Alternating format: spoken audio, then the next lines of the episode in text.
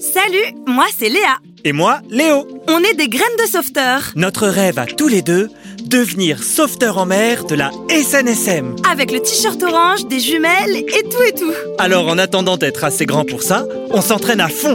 Et on aide les vrais sauveteurs à surveiller la plage tout l'été. Les drapeaux, les dangers, les consignes de sécurité, on connaît tout ça sur le bout des doigts.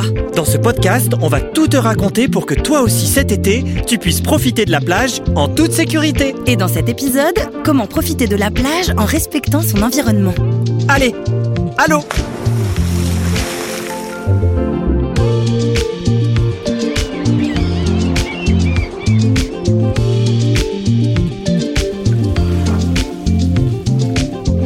Graines de sauveteurs, un podcast proposé par la S N S M et l'Acmé Productions.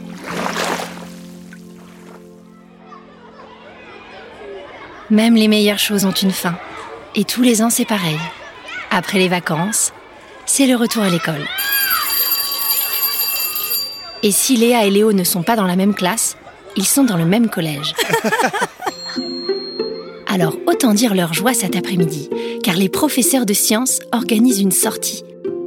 Le thème, Mission plage à la loupe.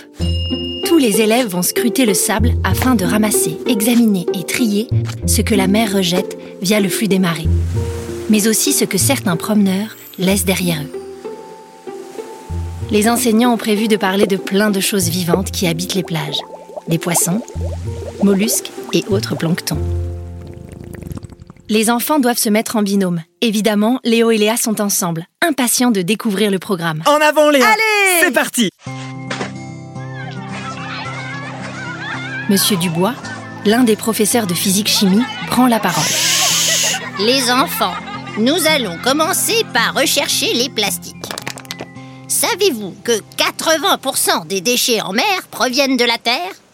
Certains déchets se fragmentent en microplastiques et se propagent sur de longues distances, empoisonnant ainsi la faune marine.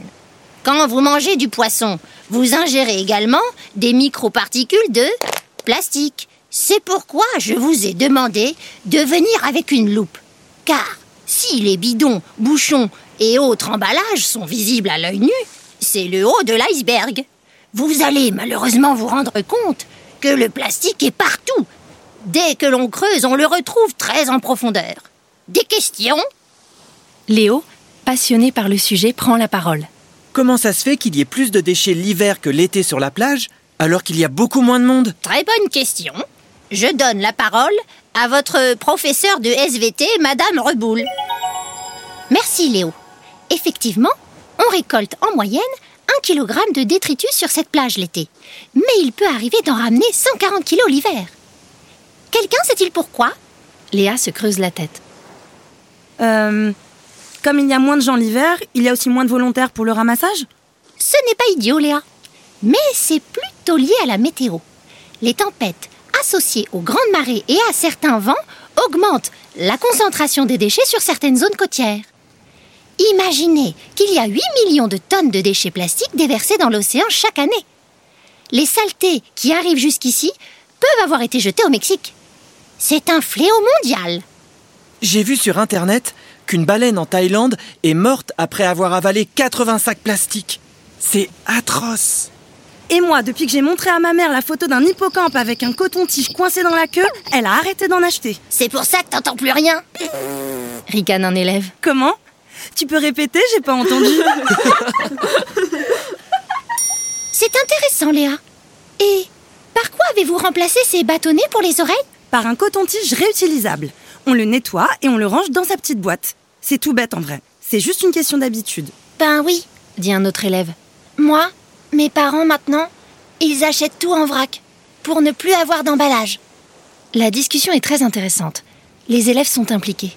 Moi, je suis d'accord avec Greta Thunberg, clame une amie de Léa. Ah ? Et pourquoi ? Lui demande Monsieur Dubois. Ben, parce qu'elle donne de l'espoir. Parce qu'on dirait que les adultes ne font que parler, mais ils ne font rien pour de vrai. Léo enchaîne. C'est nous, la génération, qui allons subir les dégâts de cette surconsommation. Avec Léa, nous sommes abonnés à une revue sur la mer.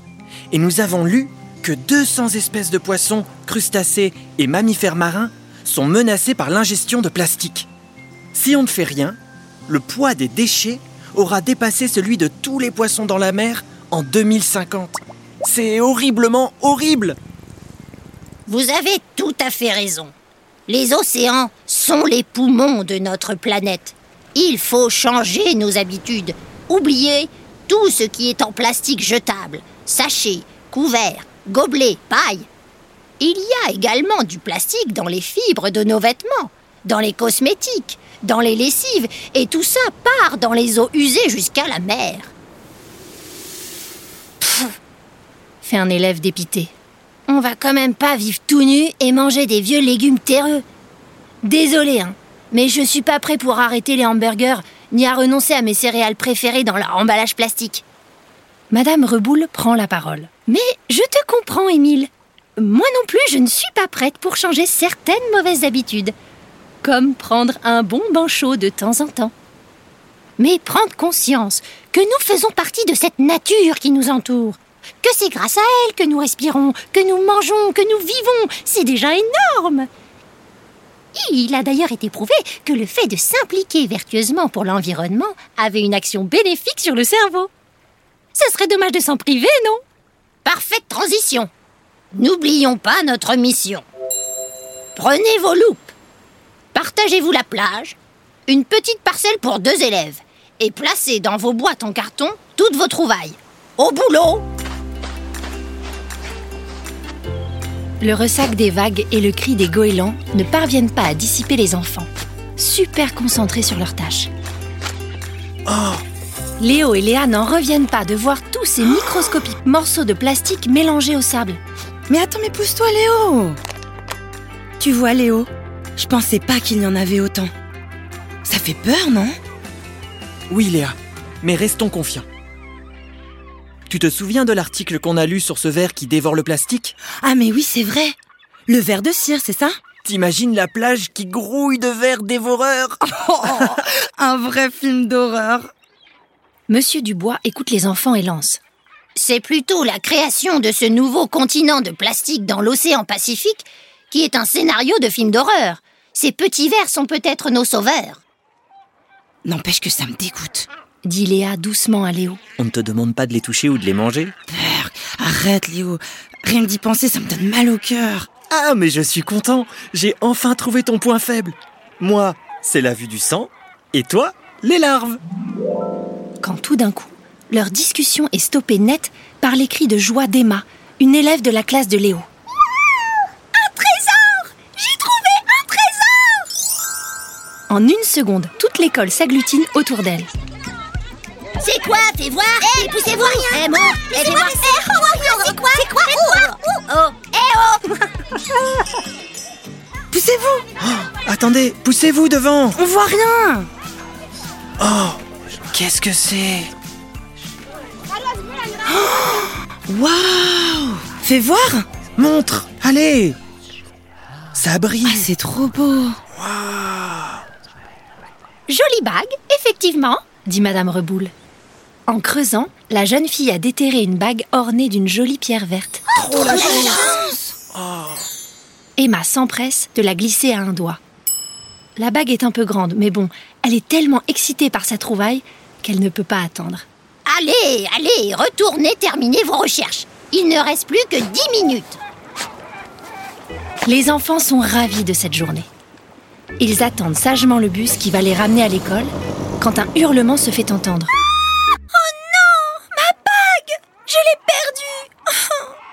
Je crois que cette bague est destinée à rester sur cette plage, dit gentiment Monsieur Dubois.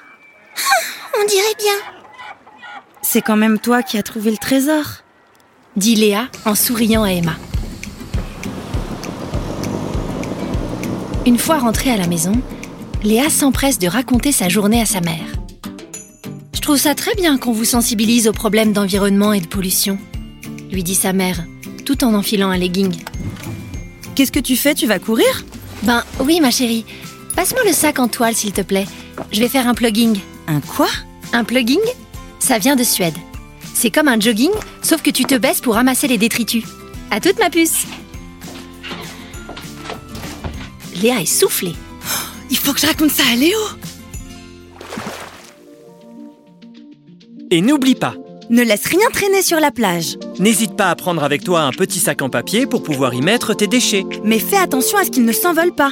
Si tu vois des détritus par terre, tu peux les ramasser. Mais attention à ne pas te couper. Il peut s'agir de verre ou d'un autre matériau coupant. Dans ce cas, équipe-toi de gants ou appelle un adulte. Certaines associations organisent des journées de nettoyage sur les plages. N'hésite pas à te renseigner auprès de ta ville. Graines de sauveteur. Un podcast de la S N S M écrit par Lily Scratchy, avec les voix de Léonie Pinjot, Célia Rosich et Baptiste Raillard. À bientôt et bonne baignade! Tu peux retrouver Léa et Léo sur le site w w w point graines de sauveteur point com.